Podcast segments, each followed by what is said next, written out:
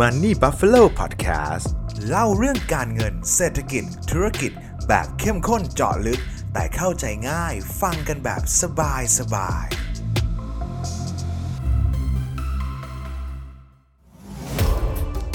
Samsung Galaxy Tab Active 3 แท็บเล็ตพันอึดสุดแกร่งทนทานกว่าพร้อมลุยทุกกิจกรรม เป็นเจ้าของได้แล้ววันนี้ที่ samsung.com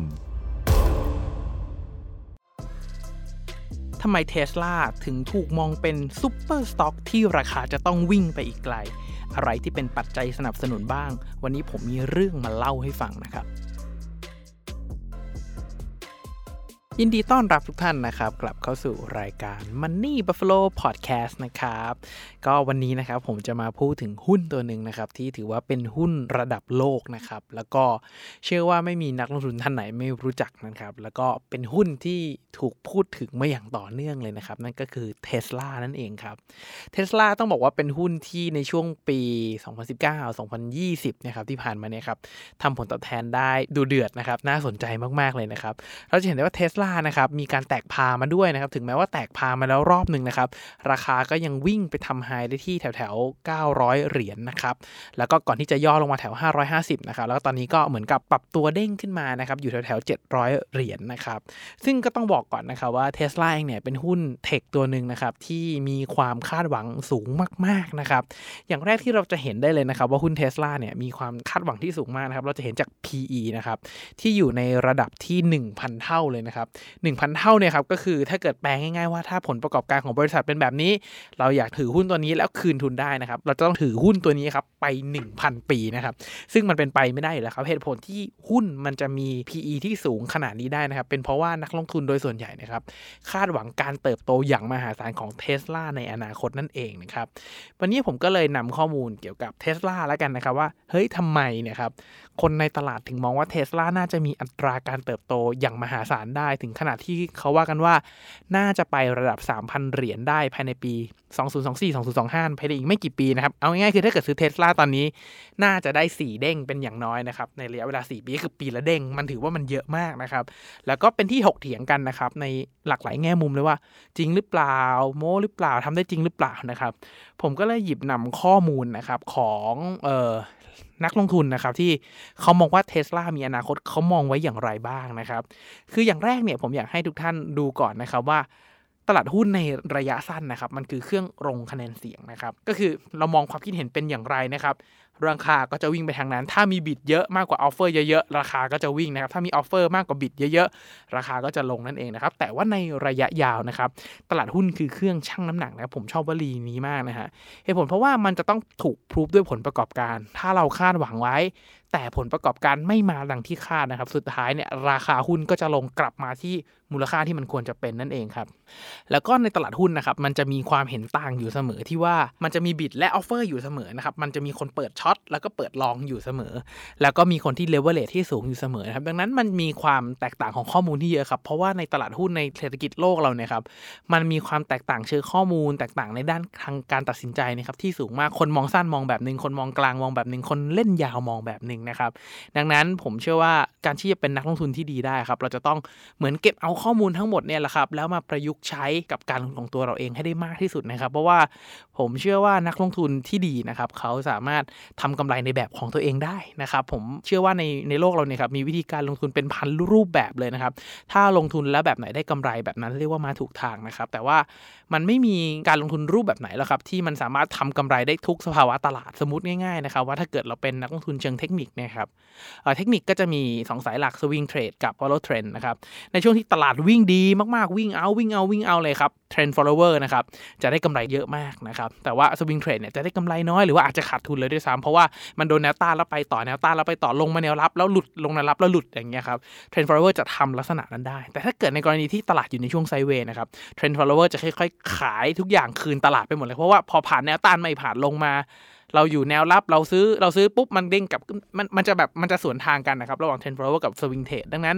เรากำหนดแผนการลงทุนของเราครับว่าเราชอบแบบไหนเหมาะแบบไหนนะครับ อันนี้ก็เป็นที่ผมอยากจะเกริ่นในเบื้องต้นแล้วกันนะครับ ซึ่งต่อมาที่หุ้นเทสลากันนะครับ ว่าคนที่เขามองว่าเทสลาจะไปต่อเนี่ยเขามองยังไงกันนะครับเทสลาเนี่ยเขามองว่าเป็นหุ้นเมกะเทนนะครับที่จะมาเปลี่ยนแปลงโลกใบนี้เลยนะครับ อย่างแรกคือเขา disrupt อุตสาหกรรมรถยนต์นะครับอย่างที่เรารู้กันว่าเทสลาเนี่ยมีชื่อขึ้นชื่อมาจากการทำตัว EV car นะครับ ตัว EV car เนี่ยครับ หลาย ๆ ท่านเนี่ย คือหลาย ๆ นักลงทุนระดับโลกหลาย ๆ คนมองว่า EV car จริง ๆ ตอนนี้มันเป็นแค่ทางผ่านนะครับ ทางผ่านที่จะไปสู่ autonomous car นั่นเองนะครับ เดี๋ยวผมจะเกริ่นไปในพอดแคสต์เรื่อย ๆ แล้วกันครับว่า autonomous car มันมีความหมายว่าอย่างไรนะครับ ซึ่งเหตุผลแรกนะครับที่เขายังมองว่าเทสลานี่ยังไปต่อได้เรื่อย ๆ นะครับ เพราะเขามองว่าอัตราการส่งมอบรถยนต์ในปี 2021 เนี่ยครับ น่าจะถึง 1 ล้านคัน หรือว่าเป็น 2 เท่าของปี 2020 เลยนะครับ ซึ่งก็ถามตัวผมว่าเป็นไปได้ไหมผมว่าเป็นไปได้นะครับเอ่อเพราะว่าอย่างหนึ่งคือตัว performance ของรถเองนะครับถ้าเกิดใครขับรถยนต์อยู่ แล้วก็เหมือนชื่นชอบรถยนต์ที่นึงเนี่ยเราจะรู้เลยนะครับว่า performance ของรถยนต์ไฟฟ้าเนี่ยครับน่ากลัวจริงๆนะฮะ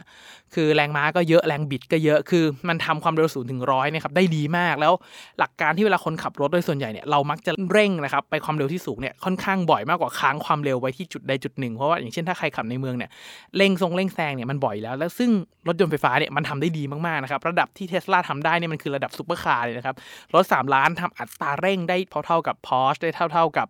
ตัว Ferrari ได้เท่าๆกับ Lamborghini เลยนะครับ ซึ่งมันสูสีมากๆในอัตราเร่งนะครับ แต่ว่าแรงปลายเนี่ยยังไงก็สู้ไม่ได้อยู่แล้วนะครับ ดังนั้นเรื่องของ performance ของ EV car เนี่ย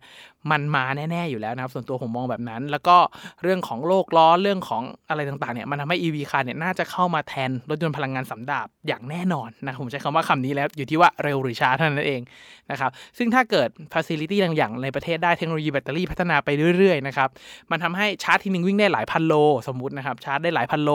แบบไปเชียงใหม่ไปปุ๊บ ถึงที่พักค่อยชาร์จไม่ต้องแวะชาร์จระหว่างทางเลย เพราะว่าประเด็นหนึ่งที่รถไฟฟ้าที่คนกังวลกันเนี่ยคือมันมองถูกมองเป็น city car ที่แบบถูกใช้ในเมืองระยะสั้นๆ ไม่ได้ไกลมากนะครับเพราะว่าหาที่ชาร์จยาก แต่ถ้าเกิดปั๊มต่างๆ มันมีที่ชาร์จให้บริการและชาร์จทีหนึ่งไม่ได้นานมันอาจจะ 15-20 นาที แบบพักกินข้าวดื่มน้ำแวะเซเว่นสมมุตินะครับแล้วเราสามารถไปต่อได้เลยนะครับไม่ต้องชาร์จเป็นชั่วโมงหรือหลายสิบชั่วโมงเนี่ยผมว่าก็มีทางที่ facility พวกนี้จะพัฒนามาถึงจุดนี้เช่นกัน ซึ่งถ้ามาปุ๊บยอดขายรถยนต์ไฟฟ้ายังไงก็ต้องมานะครับแต่ว่าผมก็ยังมองว่าการที่ถึงหนึ่งล้านคันเนี่ยเป็นไปได้แน่นอนเพราะว่าตลาดมันโต อะไรที่อยู่ในเทรนด์ของมันโตยังไงมันก็โตอยู่แล้วนะครับแต่ว่าอย่าลืมว่าเทสลาเองก็มีคู่แข่งนะครับไม่ว่าจะเป็น BYD ไม่ว่าจะเป็น NIO นะครับอย่างยอดขายรถยนต์ไฟฟ้าที่เยอะที่สุดในประเทศเราอะไม่ใช่เทสลานะครับเออยังนำเข้ามาได้ในราคาที่ค่อนข้างแพง แต่รถที่ทำตลาดได้ดีที่สุดในปีที่แล้วนะครับ คือ MG HS EV นะครับ ที่มียอดขายรถไฟฟ้าเป็นอันดับหนึ่ง ผมมองว่าเรื่องของราคาล้วนๆเลยครับ ไม่ได้เพราะว่าแบบมัน performance ดีกว่าเทสลาหน้าขับกว่าเทสลาแต่ว่าราคามันต่างกันประมาณ 3 เท่าตัวนะครับ รวมภาษีภาษีที่เอาเข้ามาแล้ว ดังนั้น คนเลยอยากใช้รถไฟฟ้าเนี่ยก็เลยไปลอง MG กันก่อนเป็นอย่างแรกแล้วกันนะครับ ซึ่งเขาคาดกันว่าจะไปถึงหนึ่งล้านเนี่ยผมว่าน่าจะถึงนะครับแต่ว่าก็อย่าลืมว่ายอดขายเนี่ยมันก็มาพร้อมกับจะต้องลงทุนสร้างโรงงานต่างๆ ด้วย แต่ว่าตัวเทสลาเองเนี่ยเขามีเงินสดเยอะอยู่แล้วครับเขายังไปลงทุนสร้างโรงงานได้เยอะสบายๆมาก ๆ แล้วก็เขายังมีเงินเหลือไปลงทุนบิตคอยน์ซึ่งบิตคอยน์ที่เอออีลอนมัสก์เคยประกาศเมื่อตอนนู้นนะผมว่ากำไรสองสามเด้งแล้วครับ ซึ่งก็ถือว่าเป็นผลดีกับตัวบริษัทก็ไม่แปลกที่ราคาหุ้นจะวิ่งนะครับ แต่ว่าเราก็จะเห็นว่าถ้าราคาบิตคอยน์มีการผันผวนเทสลาก็มีแรงเทขายเหมือนกันนะครับเพราะว่าเขามีการลงทุนบิตคอยน์บางส่วนด้วยนะครับ อีกเรื่องหนึ่งที่ผมว่าน่าสนใจมาก ๆ คือเท s l a เนี่ยครับน่าจะปล่อย Full Autonomous Car ออกมาได้ที่เลเวล5นะครับ Fully Autonomous Car เนี่ยครับมันจะไม่เหมือน EV car EV car คือเราคนขับธรรมดาเนี่ยแหละครับ แต่ว่าอ่อ EV car เนี่ยเปลี่ยนจากพลังงานน้ำมันที่เราเติมเนี่ยเป็นไฟฟ้าเท่านั้นเอง แต่ว่า